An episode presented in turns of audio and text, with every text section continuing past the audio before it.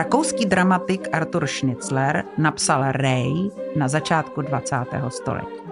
A francouzský režisér Arthur Noziciel musel přijet až z Ren, aby mě přesvědčil o tom, že předem napsaný docela starý dramatický text může mít svoji platnost i dnes. A jak vlastně má svou lásku?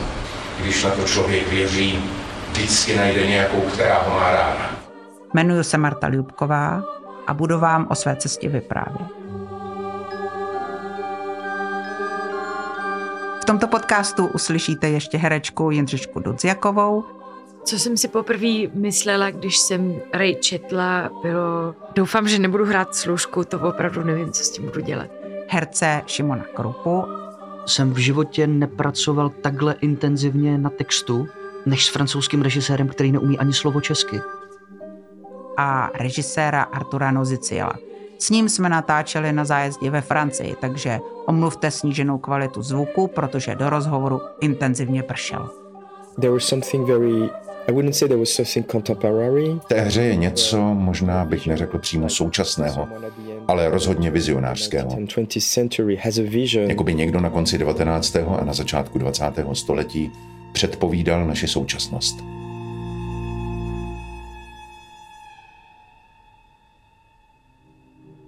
Ray je série deseti dialogů, v nichž se vlastně nejedná skoro o nic jiného, než o, o to, jestli ta dvojice spolu nakonec skončí v posteli nebo ne.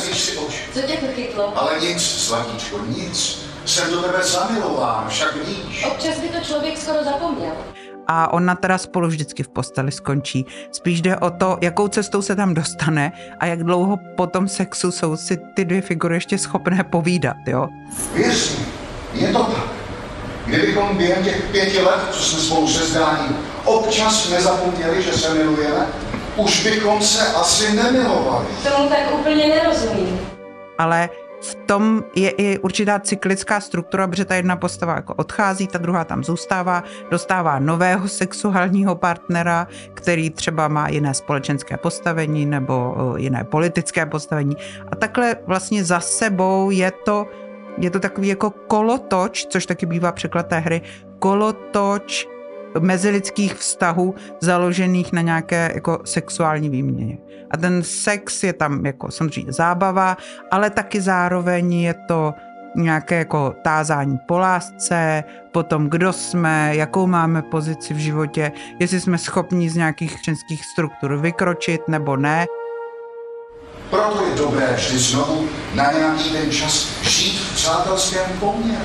Tak, A tak spolu můžeme znovu a znovu zažívat nové líbánky.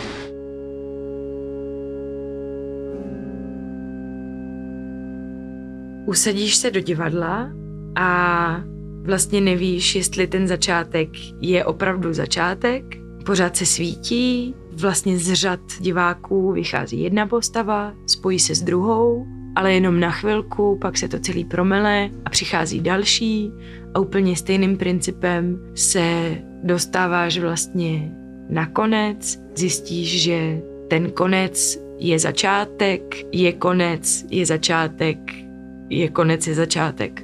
A na samém závěru se potkává vlastně ta poslední postava, potkává zase tu postavu, která tu hru celou začínala. Takže eh, jakoby se to vlastně, ten řetězec se spojí v určitý cyklus a můžeme až někdy, jak vlastně taky říkala Jindřiška, můžeme až nerozpoznávat vlastně, kde to celé začíná a končí. Je to něco vlastně jako lidský život nebo, nebo cyklus přírody. Každý začátek je vlastně koncem něčeho jiného. Takhle. Tak, jo. Takhle. ale pane Alfrede, co když tě někdo zazvoní? Ale dejte s ním už pokoj, no tak se prostě neotevře.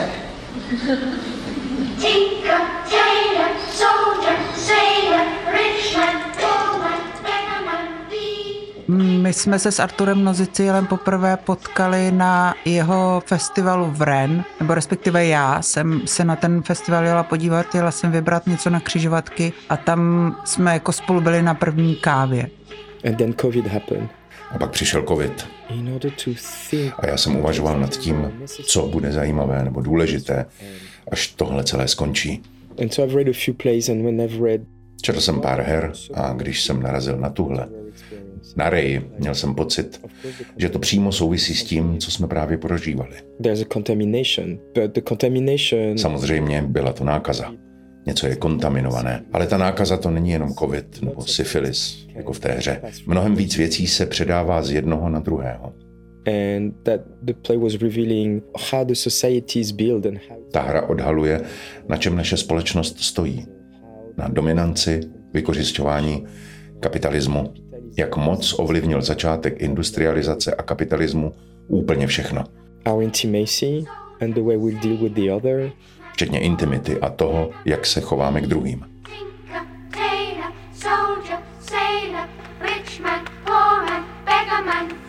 Jak my můžeme říct, že třeba tvorba Karla Čapka, řekněme, je nějakým způsobem typická pro první polovinu 20.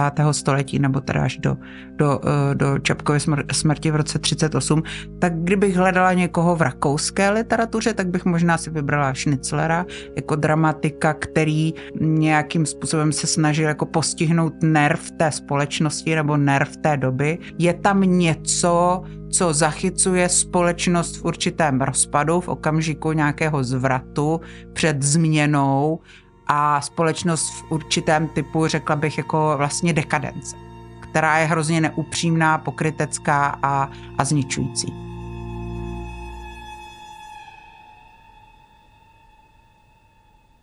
There's the story in the play, but there's also the story of the play. Máme příběh ve hře, ale důležitý je i příběh hry samotné. Tahle hra byla naprosto nepřekousnutelná pro fašisty a antisemity. Schnitzler byl ostatně žid. Je neuvěřitelné, že právě teď v Evropě zažíváme něco podobného. Samozřejmě, že ne v takovém extrémním měřítku, ale přece. Extremismus a fašismus v mnoha zemích znovu nabírá na síle. Pořád je tady ta hrozba. Vzestup fašismu byl způsoben nedostatkem spirituality a lásky. Tím, že peníze vládly všemu. To přece rezonuje s tím, co zažíváme teď. V sásce je všechno. Ray popisuje svět, který formoval naši dnešní společnost. Proto mi přišlo správné Ray dělat.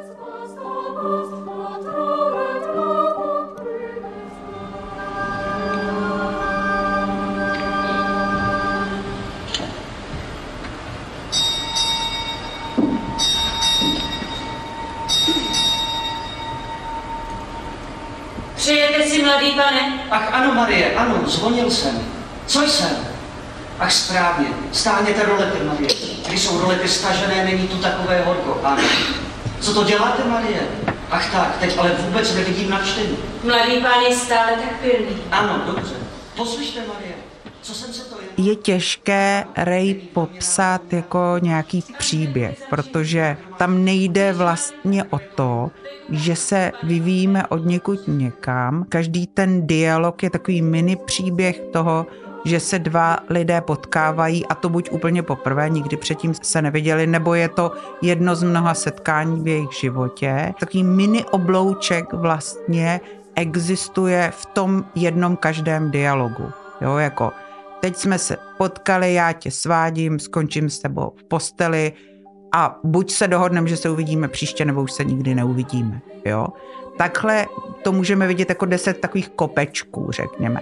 Ale zároveň, když pečlivě posloucháme nebo na sebe necháme působit jednotlivé emoce, tak vidíme, že se tam třeba strašně zintenzivňuje téma smrti směrem ke konci. Ze začátku se prostě řekne, kdo ví, jak dlouho ještě budeme žít.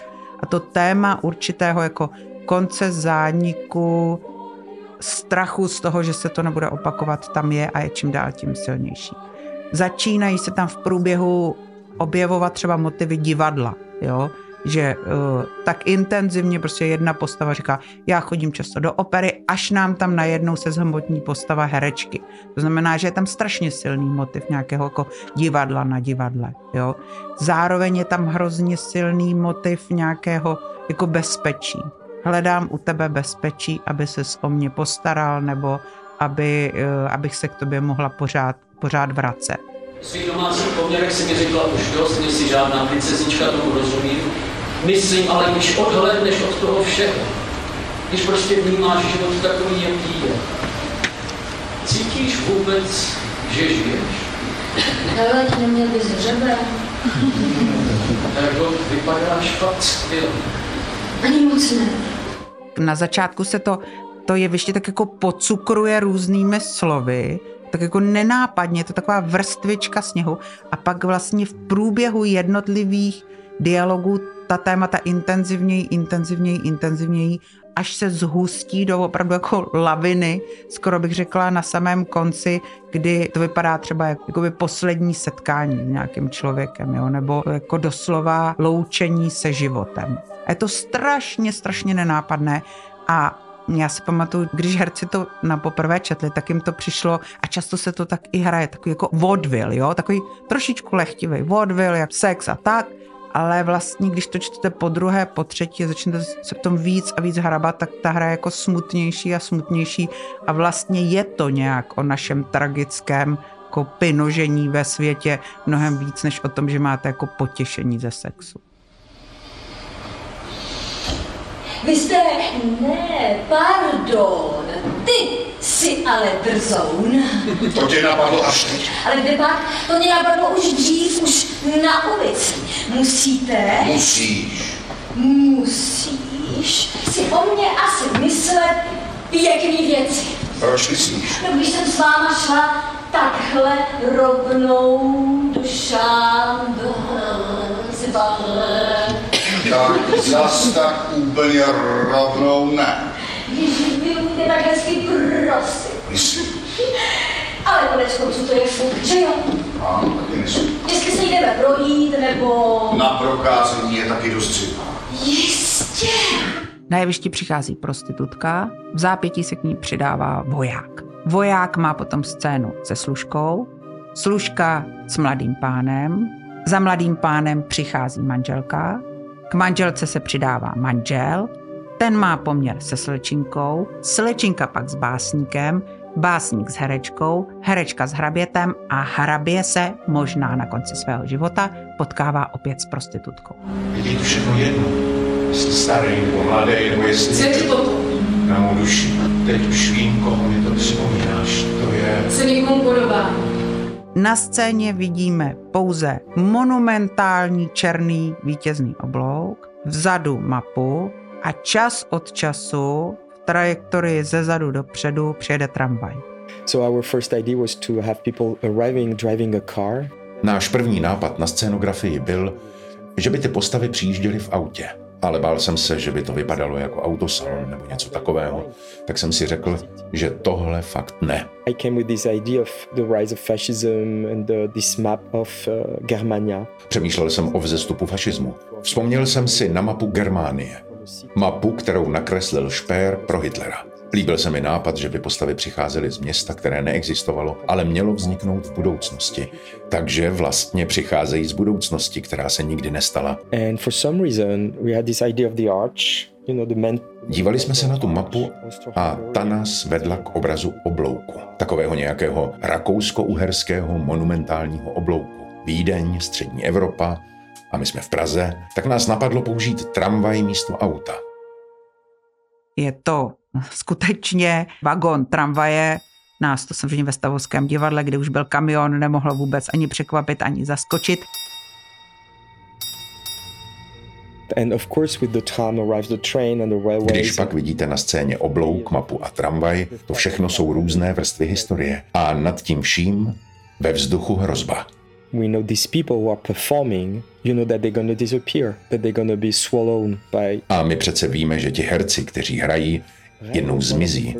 Budou spolknuti historií. Ray byl konec konců jednou z prvních her, kterou nacisti spálili. So you start by burning books and then you end up burning people. Nejdřív pálíte hry, pak začnete upalovat lidi.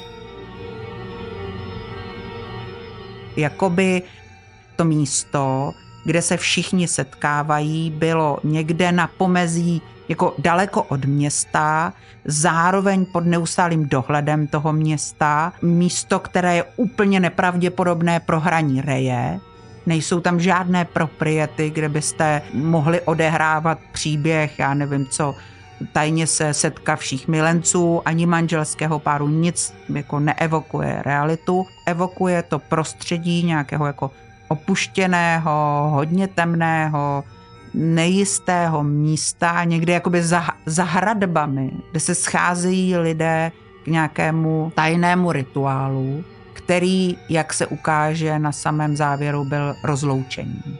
Definitivním rozloučením, protože ve chvíli, kdy dojedete do té Germánie, tak vlastně váš život nějak jako zvláštní končí.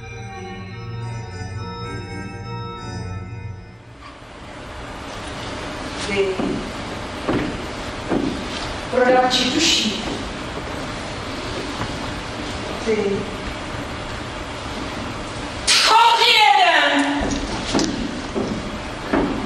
Pane hrabě, bylo mi velkou ctí. Ruku líbám, slečno. Naschledanou. Ať je láska!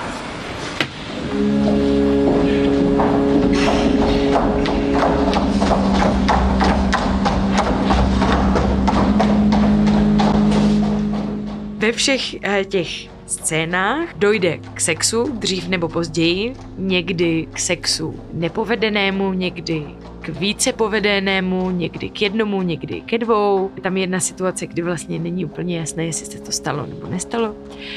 A dlouho se řešilo, jakým způsobem vlastně znázornit sex na jevišti. Jako dělat sex na jevišti, to je peklo, to prostě nikdo nechce, to je hrůza, jo dva lidi předvádí nějaký jakoby simulovaný akt a ta dáma je většinou v prádle a ten muž si dopíná kalhoty a je to jako ex post. Ve většině těch inscenací se zasne, pak se rozsvítí a vidíme jako to do oblékání a kompletování toho kostýmu. A proč to vlastně máme dělat, když existuje divácká představa? Tak nějak všichni víceméně víme, jak to vypadá.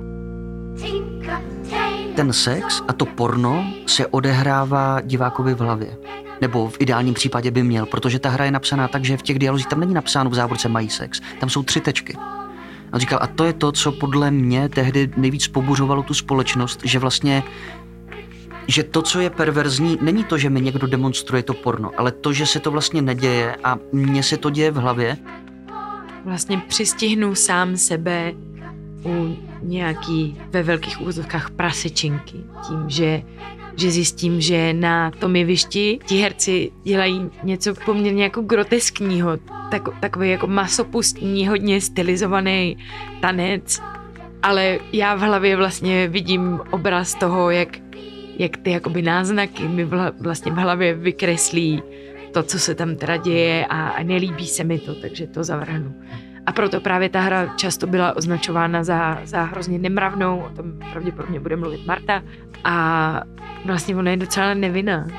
Je hrozně cynická a vlastně příšerná, ale je nevinná, tam nikdy nepadne vlastně jediný zprostý slovo. Nic se tam explicitně nepopisuje. Nejkonkrétnější věc je, já bych tě tři tečky. Ono to vlastně tančí kolem těch věcí, jak se říká, že jsou věci, které se musí dít ve tmě, aby se lidi přes den mohli dívat do očí.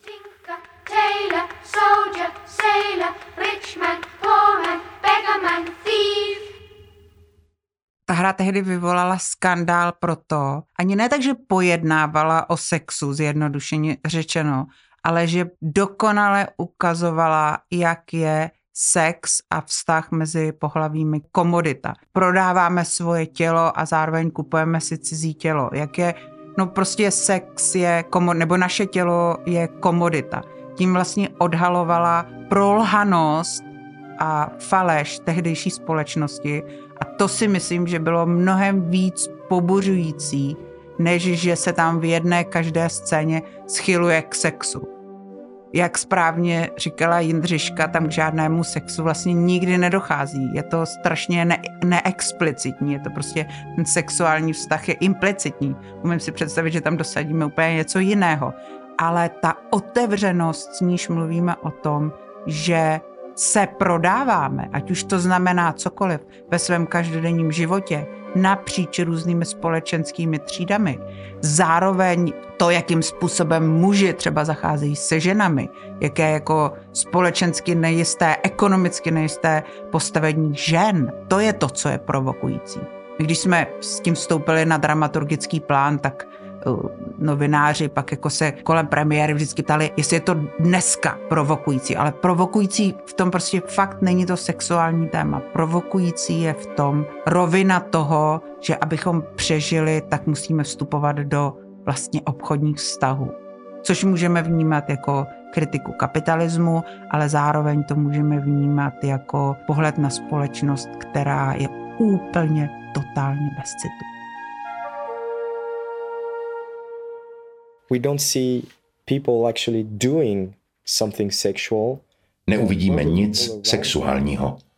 Ostatní herci okolo těch dvou postav vytvoří takový karnevalový makabrózní taneček,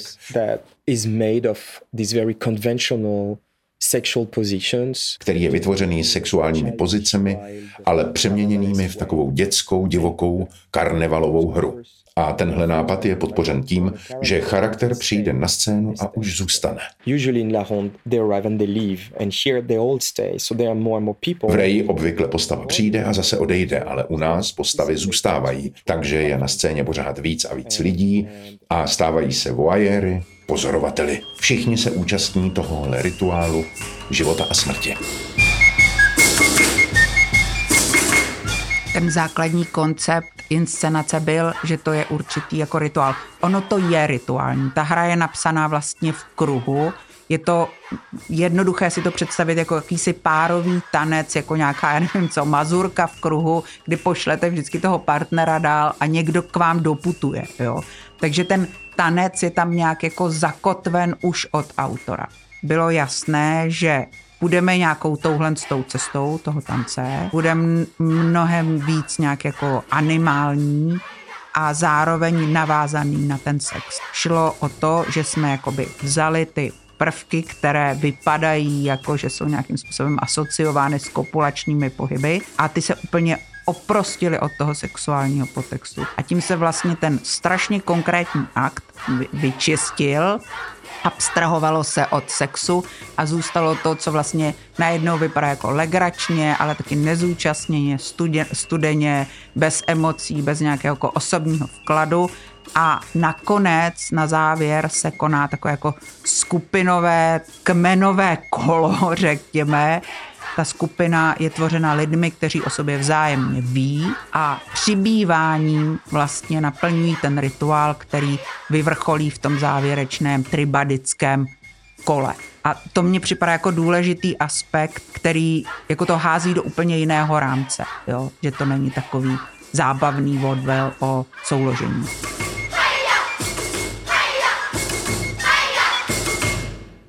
Za fasádou toho jako veselého vodvilu. Ajajaj, tady všichni se všema kámen drbe cihlu, cihla drbe sloup. Zjistila jsem, že je to uh, o moci, celý ten text, o, o přelejvání moci, o mocenských vztazích, o tom, kdo má kdy navrh, kdo má nad kým nějakou nadvládu, o transakční povaze citu, sexu, intimity, což je strašně cynický a chladný a nepříjemný.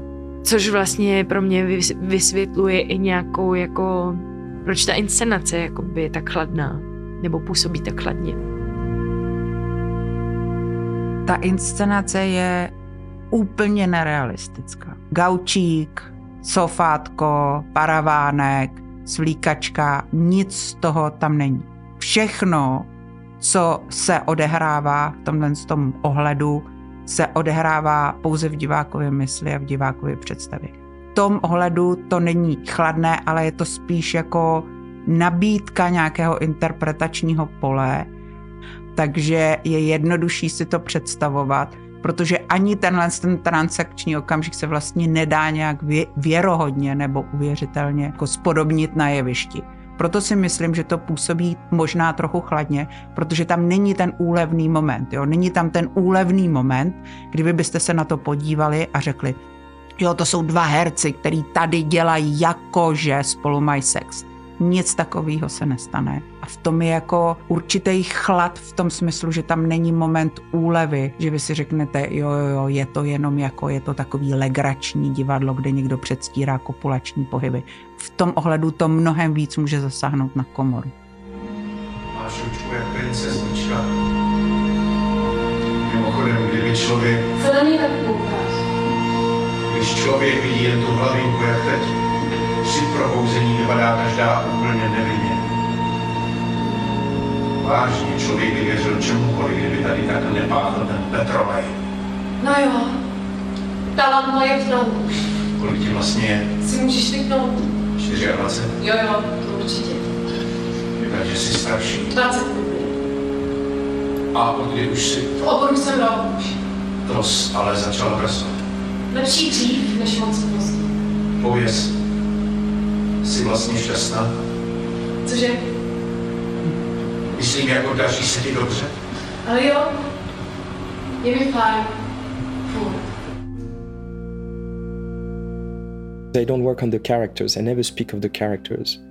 Nepracuju na charakterech.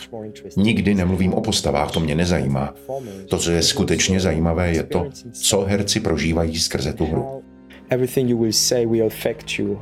Všechno, co řekneš, tě ovlivní. Všechno, co řekneš, vytvoří hlubší porozumění sebe sama a světa. Ten Arturův koncept, myslím, že byl pro všechny docela jako náročný na to, ne abychom ho přijali, to, že netvoříme postavy. To přijmete hned, to, to, to se vám každý podepíše, ale je těžké to realizovat. To vlastně nejsou postavy, tak jak jsme na ně zvyklí. To je opravdu nějaký archetyp nebo nějaká vlastně taková společenská slupka, do který se někdo jako oblíkne a zahraje tam ten, ten příběh. A to najednou pro mě určitě, ale myslím si, že i pro ty herce otevírá úplně nové říše přístupu k herectví, protože my jsme tady na alternativních i na činoherních scénách vedení k tomu, co by postava. To by moje postava neudělala, to by moje postava neřekla. A tohle je perfektní, že sebou nenesete paťoch očekávání, co může nebo nemůže služka, ale je to prostě jenom ta konkrétní herečka s těmi konkrétními slovy, které říká s plným vědomím toho, že je herečka na jevišti. Když se postava jmenuje služka, je oblečená jako služka a tak není prostě potřeba hrát nějakou kvazi představu služky, ale prostě vemme ty slova, jak jsou a hrajme jejich význam. Když bych měla být konkrétní, tak eh, služka vlastně odchází z hospody s eh, mladým vojákem a mají spolu právě hned eh, dvě milostná setkání, to jsem řekla jak z minulého století. Poprvé se ocitáme uvnitř, kde se služka potkává s mladým pánem. Otázkou je, jestli tam pracuje, nebo jestli to, že ona je služka, je nějaká jejich vlastně hra. To je ale moc pěkná modrá, moc vám to sluší, Marie. Ale mladý pán. No co pak je, vy máte tak krásnou světlou pleť, Marie. Mladý pán mi lichotí. Ale tohle přece nemůže bolet. Ach ne, Že tak vzdycháte. Co tak vzdycháte? pane Alfrede. A jaké máte rostovilé pantofličky? Ale mladý pane. Já taky nevím, kdo je mladý pán. Já vím, jaké jsou jeho repliky, protože hm, právě, že jsme se soustředili na to, co všechno jde stvořit e, slovama, jak je používat ty repliky, jak je vztahovat i třeba k reálným věcem, který se na tom jevišti dějou. A mnohokrát to bylo o tom, nechoď pryč ty, jako ty můj kolego, ty, ty, ty prostě, ty má, ty má postavu tady z dialogu, jako kdyby to byla nějaká skupina zašlého světa herců, kteří si tam přehrávají bez rekvizit, bez ničeho, rej v místě, který není určený pro divadlo, akorát je to shodou okolností stavovské divadlo. Ještě k tomu, co říkal Šimon, my jsme vlastně byli nabádáni k tomu, um, co nejvíc se vztahovat k té reálné situaci toho, že my jsme herci na jevišti a já úplně miluju, eh, když eh, Pavlína Štorková eh, jako grizetka končí už svůj druhý dialog, to znamená, že už tam bude jenom stát dokonce, už nebude mluvit a její poslední replika je, tak jo, už jsem hotová. Protože v tuhle chvíli skutečně je hotová. Pošlu ti lístek, po představení bych tě vyzvedl. Řekneš mi, jak se ti ta hra líbila, jo? Zas tenhle ten bibic. Už jsem z toho úplně zpytomněla. Poznám tě zcela, až budu vědět, co si při té hře cítil. Tak jo, už jsem hotová.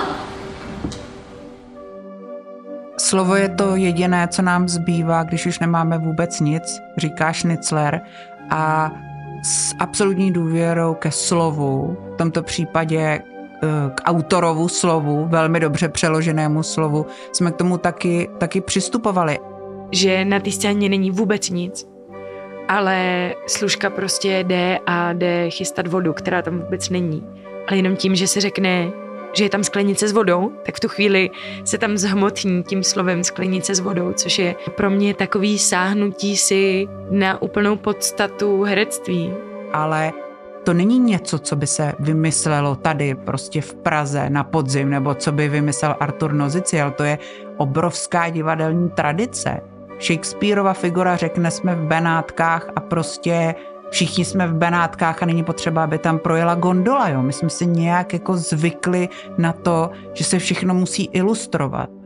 A tohle mě strašně bavilo. Prostě řeknu slovo a změním úplně mysl diváka. Divák si to představuje se mnou. Je to jakoby velká nabídka ke spoluúčasti. Právě jenom přes to slovo. Kde to vlastně jsem? Umím. Tenhle dům je vážně příšerný, Alfred. Proč pak je velmi vznešený? Na schodech jsem potkala dva muže. Známe. Nevím, možné to je. Pardon, milostivá paní, ale znáte přece svoje známé. Ale vždyť jsem vůbec nic neviděla. Ovšem, i kdyby to byli vaši nejlepší přátelé, tak by vás stejně nemohl poznat. Já sám, kdybych nevěděl, že jste to vy, tenhle západ. Dva západ. Pojďte kousek blíž a odložte si aspoň ten klobouk. Co vás to napadá, Alfred? Říkala jsem vám přeci... Na samém závěru se všichni schromáždí do kruhu.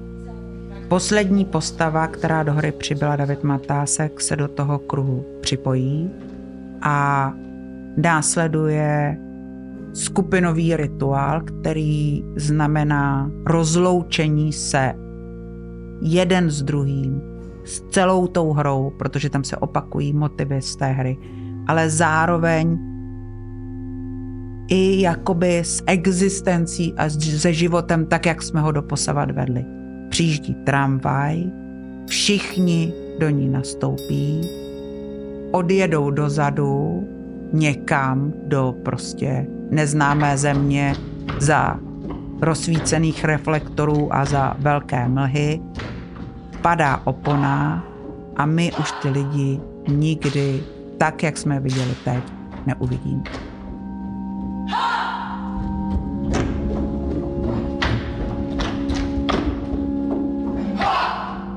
To divadelní představení už se nikdy nebude opakovat v podobě, v jaké jsme ho zažili dneska. Ti lidé budou zítra nebo při příští repríze jiní. A zároveň spousta lidí, kteří v průběhu 20. století takhle společně někam odjeli, už nebyli nikdy pohromadě spatření. I to je jedno z poselství těch her, která byla napsaná na začátku šíleného 20. století.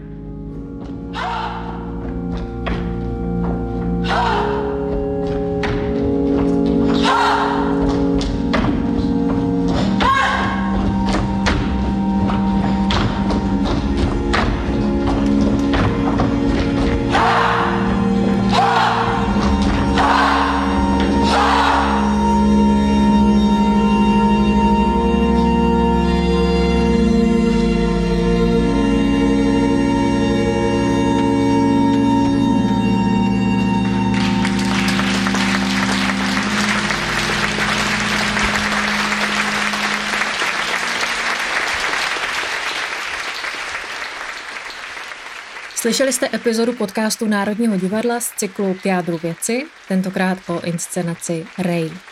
Podcastem vás provedla dramaturgyně Marta Ljubková. Slyšeli jste také režiséra inscenace Artura Noziciela. S tím jsme natáčeli ve Francii a u rozhovoru pršelo. Omluvte tedy prosím kvalitu zvuku. Dále jste slyšeli herečku Jindřišku Dudziakovou jako služku a herce Šimona Krupu, co by mladého pána. Hudba podcastu je hudbou inscenace a použité ukázky jsou z premiéry. Podcast vyrobilo Národní divadlo ve spolupráci se Storylab Audio. Režie, překlad a střih Lucie Krizová, dramaturgie, střih a hudební dramaturgie Damian Machaj, zvukový mix Ondřej Kalous, produkce Sandra Malisová. Děkujeme, že nás posloucháte a nestyďte se a přijďte na rej do Stavovského divadla.